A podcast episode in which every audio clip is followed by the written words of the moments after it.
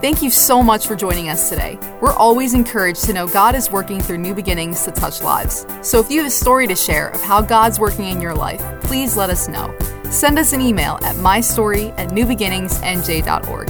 Now prepare your heart to hear a word from God today. Hello, welcome everyone to New Beginnings Online Church.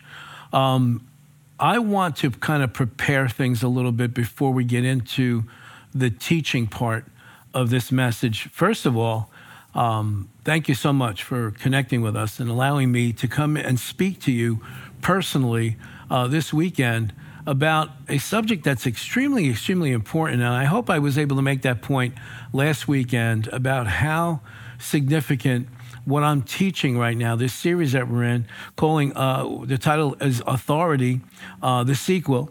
And I explained last weekend that early in the year, I taught on authority, but I felt like I needed to bring that teaching back and make it specific to the time frame that we're in. So, so here's what I'd like you to do. If you're, if you're normally not accustomed to taking notes, I'm going to ask you, please, to do something different this weekend. Get yourself a notepad, get yourself a pen, please, any, just a piece of paper, whatever, because there's some things you're going to want to jot down for the future. We're living in perilous times. Whatever information we can get to build us up, to equip us, to empower us, I say let's go for it. Let's get as much as we possibly can. Now, let me explain something to you about myself that I didn't realize for many, many, many years.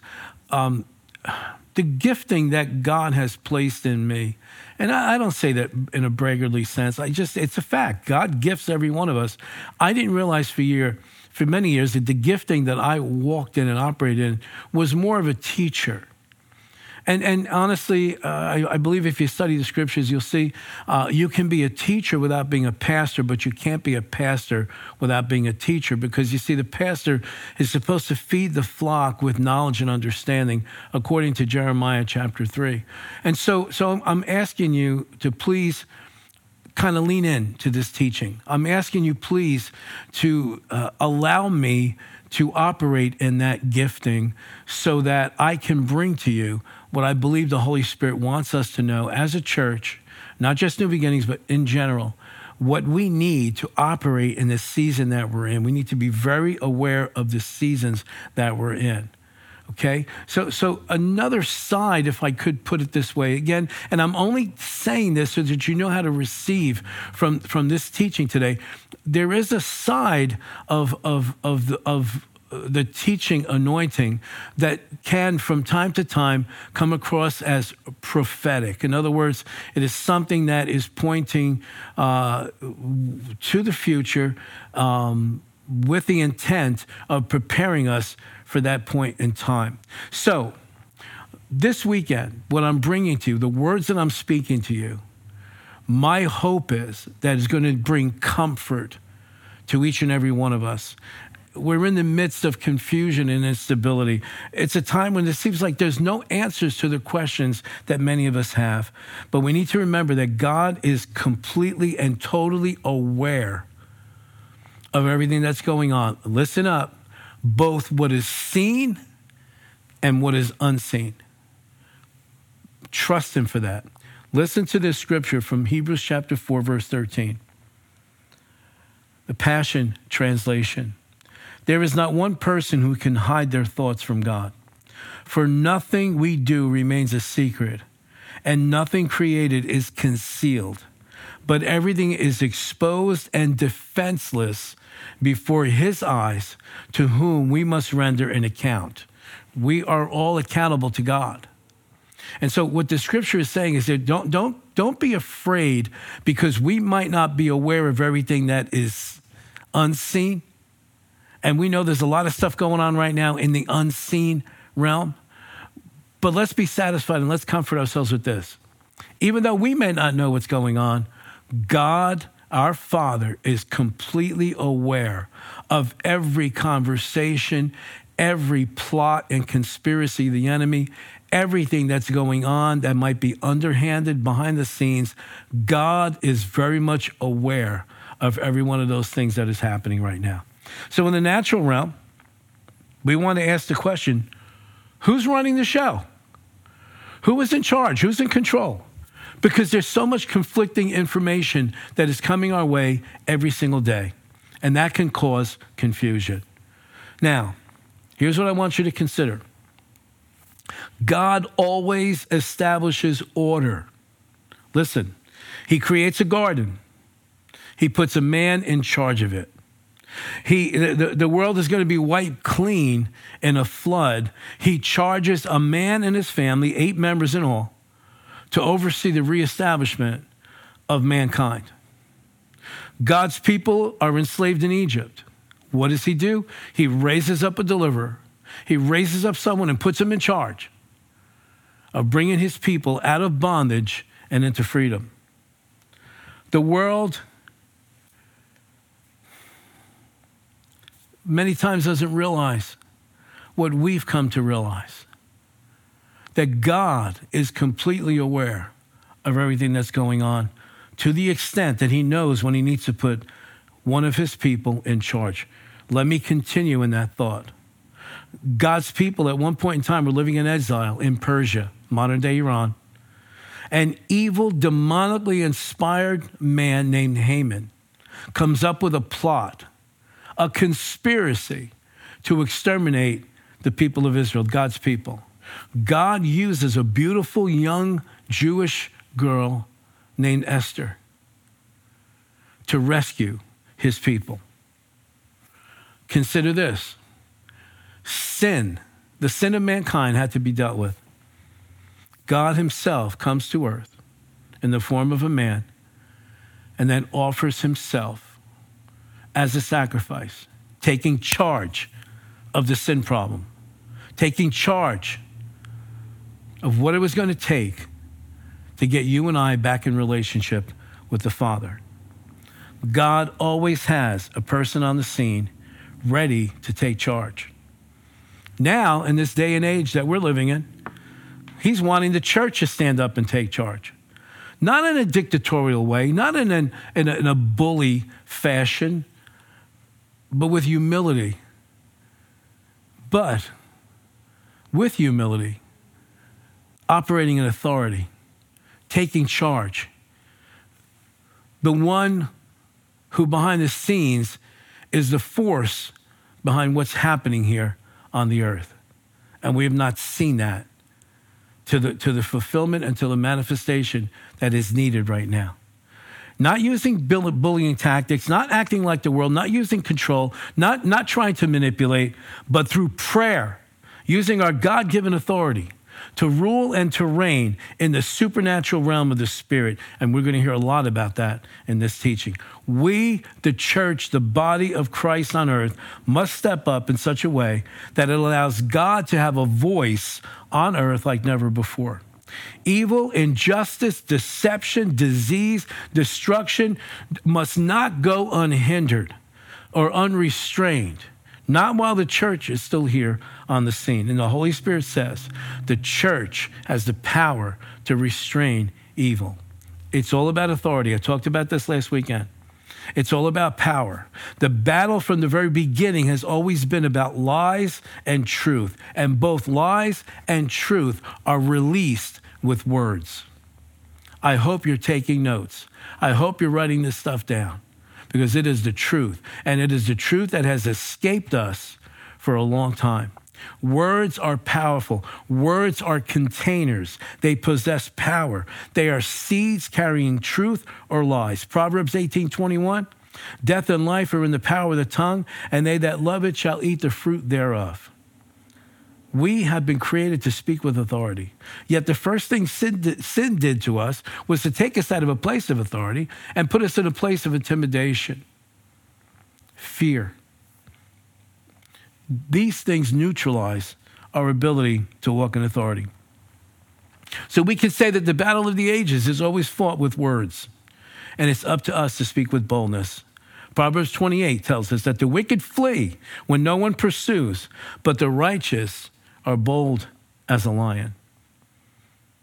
God always has someone on the scene to speak his words that would release his power. And listen, and hear me out. The person that speaks from that position is the true authority on earth. And someone might be saying right now, some of you, some of you might be watching right now, but saying, wow, Pastor, that sounds pretty arrogant. And who do you think you are? Just an everyday believer in the Lord Jesus Christ, just an ordinary child of God, but one who is starting to understand more and more and more what we can accomplish when we hook up our words with God's words. When we finally begin to pray with the authority that God has given us. Again, something I mentioned last weekend. I hope you would remember, but write it down for yourself this weekend. We are naturally supernatural. When we take hold of the power of God that's released through His Word. Now, I want to go through some scriptures. I want you to please lean into this. I want you to please listen to this scripture. Let the power of the Word of God transform your thinking. I want to go to James chapter 5, verse 17. I want you to listen very closely in detail what is spoken here. Elijah was a man with a nature like ours. I'm going to say it again. Elijah, the prophet, one of the greatest prophets in Israel's history. The book of James tells us that Elijah was a man with a nature like ours, just a natural human being. Nothing special about him. And he prayed, and it says, and he prayed earnestly that it would not rain, and it did not rain on the land for three years and six months. And he prayed again, and the heaven gave rain, and the earth produced its fruit. That's wild. A human being, a natural flesh and bone and blood individual, had the ability through God to declare it's not going to rain anymore. Let me give you some backstory for those who may not be familiar with Elijah. Elijah was called of God to stand in the office of a prophet during a time when Israel was being ruled by one of the most wicked monarchs in its history. King Ahab and his queen Jezebel. They ruled in Samaria, which was already known for false worship. Let's go to 1 Kings chapter 16. Let's find out a little bit about this man, Ahab, that provoked the man of God to make that declaration that it shall not rain. Now, Ahab, 1 Kings chapter 16, verse 30. Now, Ahab, the son of Omri, did evil in the sight of the Lord, more than all who were before him. And it came to pass, as though it had been a trivial thing for him to walk in the sins of Jeroboam, the son of Nebat, that he took his, as a wife Jezebel, the, the daughter of Eth Baal. I want you to pay attention to that name. We're going to talk about it in a few minutes. Eth Baal, king of the Sidonians. And he went and served Baal and worshiped him. Then he set up an altar for Baal in the temple of Baal, which he had built in Samaria. This king literally built a temple to this false god worshiping demons. And verse 33 says, And Ahab made a wooden image, and Ahab did more to provoke the Lord God of Israel to anger than all the kings of Israel before him. Out of all the kings that had existed up until this point, Ahab was the most wicked, the most ungodly, the most perverse of all the kings that existed before him. Ahab married the daughter of Ethbaal, a pagan priest. His name means toward Baal. Eth Baal means toward Baal or bowing to Baal. His daughter is the one who supported the 600 pagan priests that Elijah would eventually confront on Mount Carmel. Ahab himself became a worshiper of Baal. When Elijah was fed up with all the wickedness and the idol worship, Elijah marched up to the king and made this pronouncement. 1 Kings chapter 17. And Elijah the Tishbite of the inhabitants of Gilead said to Ahab, As the Lord God of Israel lives before whom I stand, there shall not be dew nor rain these years except at my word. Now, I don't know about you, but I initially want to step back and say, wait a second, what's wrong with this picture? Naturally speaking, what's wrong with this picture? Ahab is a king, he rules from his throne. He speaks and people obey him. Yet, an ordinary man on assignment from God made a declaration in faith based on the word of God, and the word of this ordinary man overruled the king. I don't know if you're getting that. This is heavy. An ordinary man, anointed by the power of God and with the Holy Spirit, overruled a king. How was Elijah able to make this declaration? Was it just his idea? Was it something that he just responded in anger? No, we see in Deuteronomy chapter 11 where Elijah received the authority to be able to make this declaration. Deuteronomy chapter 11, verse 16. God speaking to the people of Israel through Moses Take heed to yourselves, lest your heart be deceived, and you turn aside and serve other gods and worship them. Exactly what Ahab did, exactly what he promoted in Samaria and Israel. Verse 17, lest the Lord's anger be aroused against you, and he shut up the heavens so there would be no rain, and the yield and the land yield no produce, and you perish quickly from the good land which the Lord is giving you. Elijah knew what God had promised. Elijah spoke, and for 42 months, not a drop of rain fell on the kingdom of Israel until Elijah said so. Now, let me ask you this question to ponder Who was the ruling force in the land? The king on the throne or the man of God? Think about that. Because in the natural, it would seem Ahab's powerful. Jezebel is powerful. They are ruling and reigning in their kingdom. Yet, an ordinary man with the power of the Holy Spirit upon him was able to speak and enforce God's will over and above whatever the king would have to say. I want to take you to the New Testament now. Acts chapter 12, verse 1. Now, about that time, Herod the king stretched out his hand to harass some from the church. Then he killed James, the brother of John, with the sword. And because he saw that it pleased the Jews, he proceeded further to seize Peter also. Now it was the days during unleavened, the days of unleavened bread. In other words, it's Passover time. Verse 4 So when he had arrested him, when he arrested Peter, he put him in prison and delivered him to four squads of soldiers to keep him, intending to bring him before the people after Passover. This king is not taking any chances with Peter. He put four squads of soldiers. Some Bible commentators say up to 16 soldiers guarding one man. His intention was after the Passover holiday, we're going to bring Peter out and we're going to cut his head off, just like we did with James the brother of John. Verse 5, watch this. Peter was therefore kept in prison, but, but look at this now. The church did something it hadn't done for James, but constant prayer was offered to God for him by the church. Ordinary people, children of God, prayed. James is beheaded. Herod sees it. This has gotten him good goody points, brownie points with the people. And so he's going to do the same thing. In order to gain favor with his subjects, his intention is he's going to do the same thing to Peter. But constant prayer was made for Peter by the church. Peter is set free in the middle of the night by an angel. Herod sends guards to search for him all over. And when they can't find Peter, Herod orders the guards to be executed.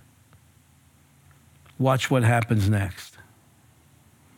The story was not over, it didn't end there. Acts chapter 12, verse 21.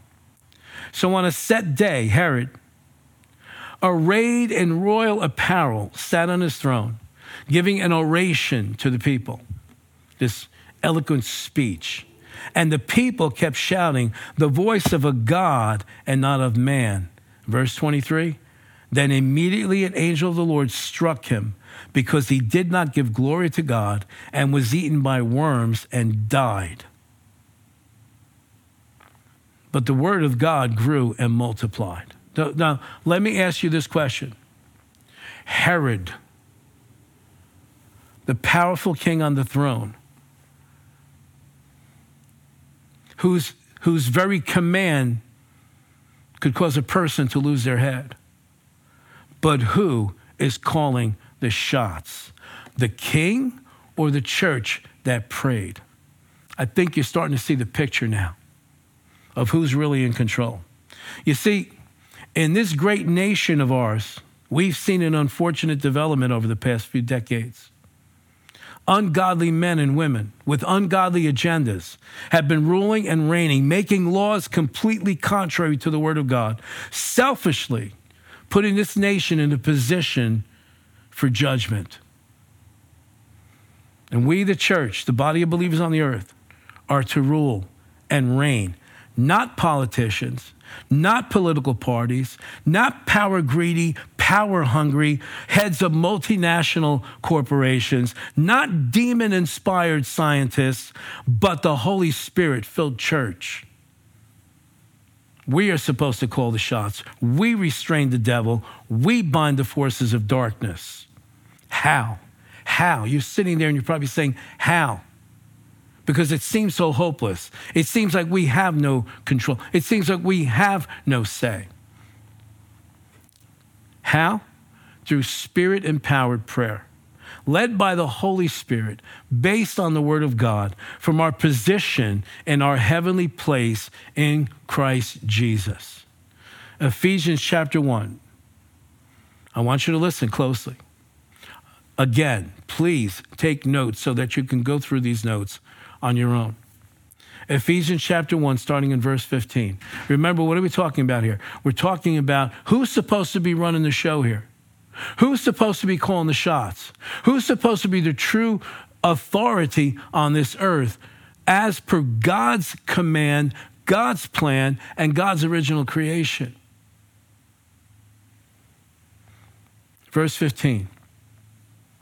Therefore, I also, after I heard of your faith in Lord Jesus and your love for all the saints, do not cease to give thanks for you, making mention of you in my prayers, that the God of our Lord Jesus Christ, the Father of glory, may give unto you the spirit of wisdom and revelation in the knowledge of him, the eyes of our understanding being enlightened, that you may know what is the hope of his calling, that you understand what are the riches of his glory of the inheritance in the saints?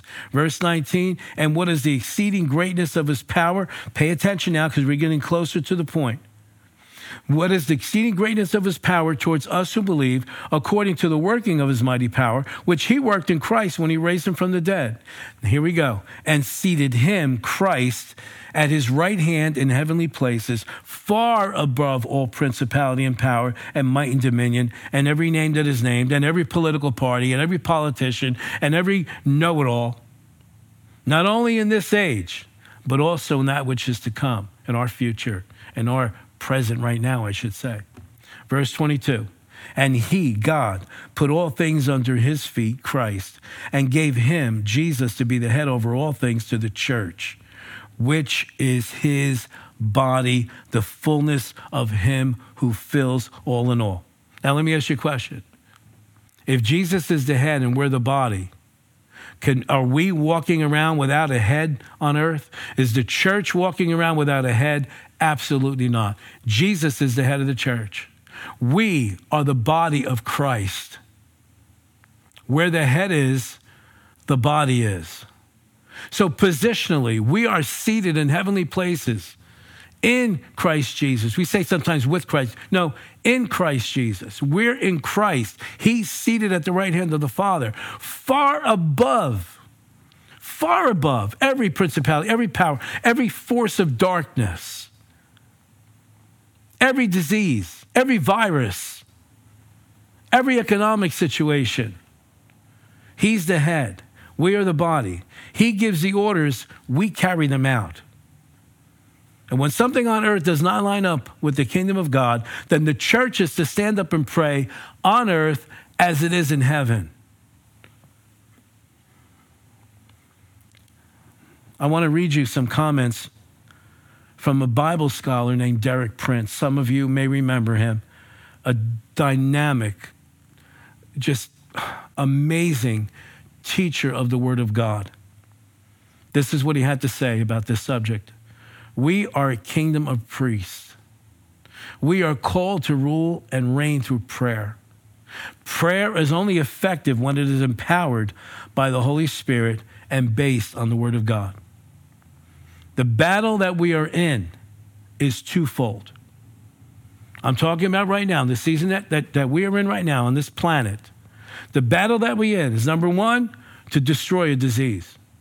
Number two, to fight to hold on to our freedoms so that the gospel can continue to go forth and touch nations and redeem people and, and get them saved and get them in the family of God. And it cannot, these, this battle cannot be fought by natural means because it is not a natural battle. It is a spiritual battle and therefore must be fought on the turf in the realm of the Spirit. In 2 Corinthians chapter 10, starting in verse 4, I hope you write the scripture down. The weapons we fight with are not weapons of the world. On the contrary, they have divine power to demolish strongholds. We demolish arguments and every pretension that sets itself up against the knowledge of God and we take captive every thought, make it obedient to Christ. What we have been subject to, what our society has been subject to, what this planet has been subject to, especially in the past few months, strongholds of fear have been built in people's minds.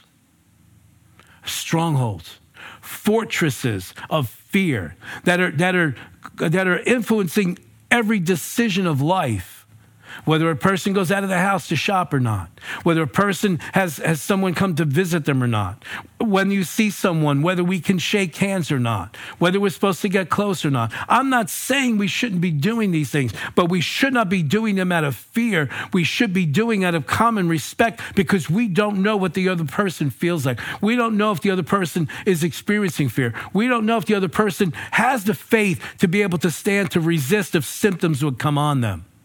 But, dear God, nothing that we do should be, ever be done in fear. In fact, it should be done in love.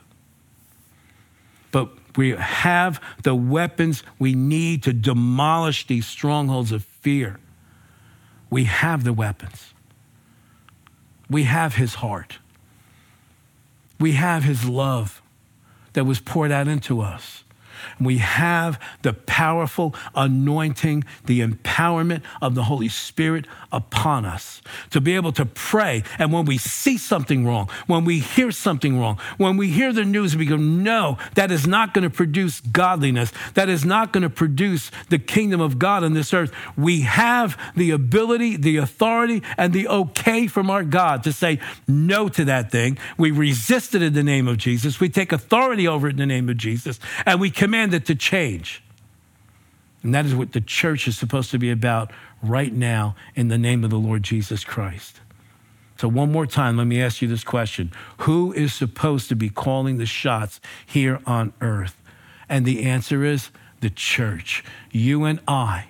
Not in an arrogant sense. Let me repeat that. Not with haughtiness, not looking down our nose, but with compassion and with pity and with love because we, the church, are the only thing standing between the kingdom of darkness and the lost. We are to be operating behind the scenes in a, in, a, in a stance of humility, but a stance of expectation that when we speak God's word, even as Elijah did, based on a promise, based on a declaration that God had already made, that when people turn to idol worship, God said, I will, with, I will withhold the rain from heaven. Elijah acted on that word. And for 42 months, it was Elijah who called the shots in the kingdom of Israel, not an ungodly idol worshiper influenced by a demon possessed wife, but the man of God, Elijah.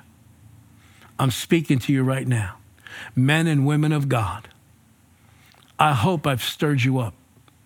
I hope by what I presented to you from the word that you're ready to seize and take hold of the authority that's been given unto the church through the name of Jesus. and by the power of the blood.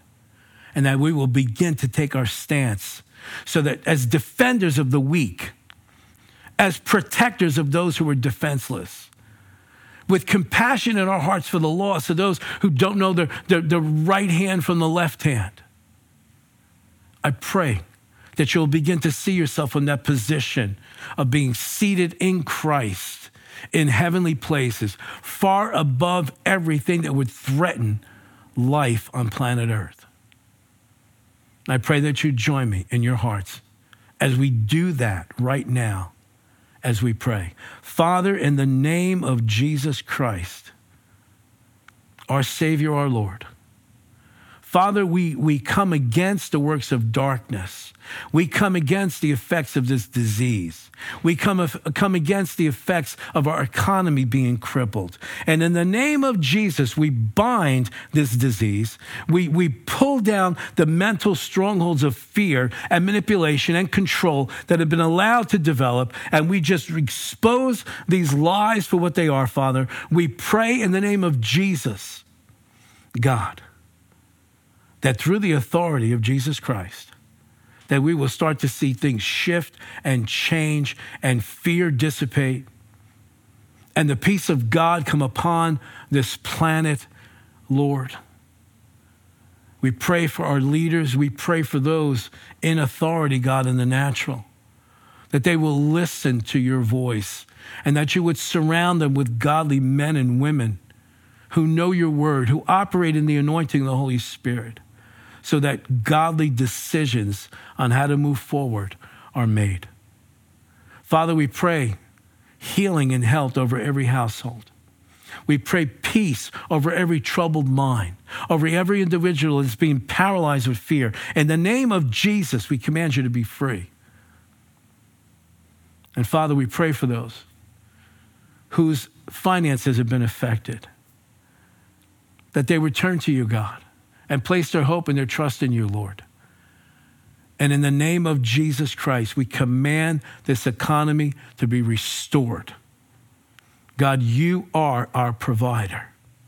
You were the one who said you're going to meet all of our needs. We are laying all of this at your feet, Father. Lord, we're not praying to twist your arm. Nothing that we prayed is against your will, God, it is all your will. And so, Lord, we put ourselves in agreement with your word we stand up and step into the authority that Jesus purchased for us. And we declare that no weapon formed against us shall ever prosper. In the name of Jesus Christ. Amen and amen. I pray that this has been a life changer for you. I pray that something that I may have shared, that the Holy Spirit put his, his anointing on, went into your heart and is causing you to see life differently from this point forward. Remember who's supposed to be calling the shots on this planet. It's the church. And until the church prays, people flounder. I pray that this has impacted your heart. In the name of the Lord Jesus Christ, thank you for allowing me to speak to you today. Thank you for allowing me to connect with you and to bring this word that's been so strong on my heart for weeks now. Thank you for giving me this opportunity. I bless you. I bless your households in the name of the Lord Jesus Christ. Amen and amen. God bless you. I look forward to this next part of the series to share with you next weekend. Enjoy the rest of your day. Amen. Thanks for listening to this message. We pray that you're blessed and lifted up by God's word. If this message helped you today, please consider supporting New Beginnings financially. You can just go to newbeginningsnj.org and click the Giving tab. We hope to see you soon.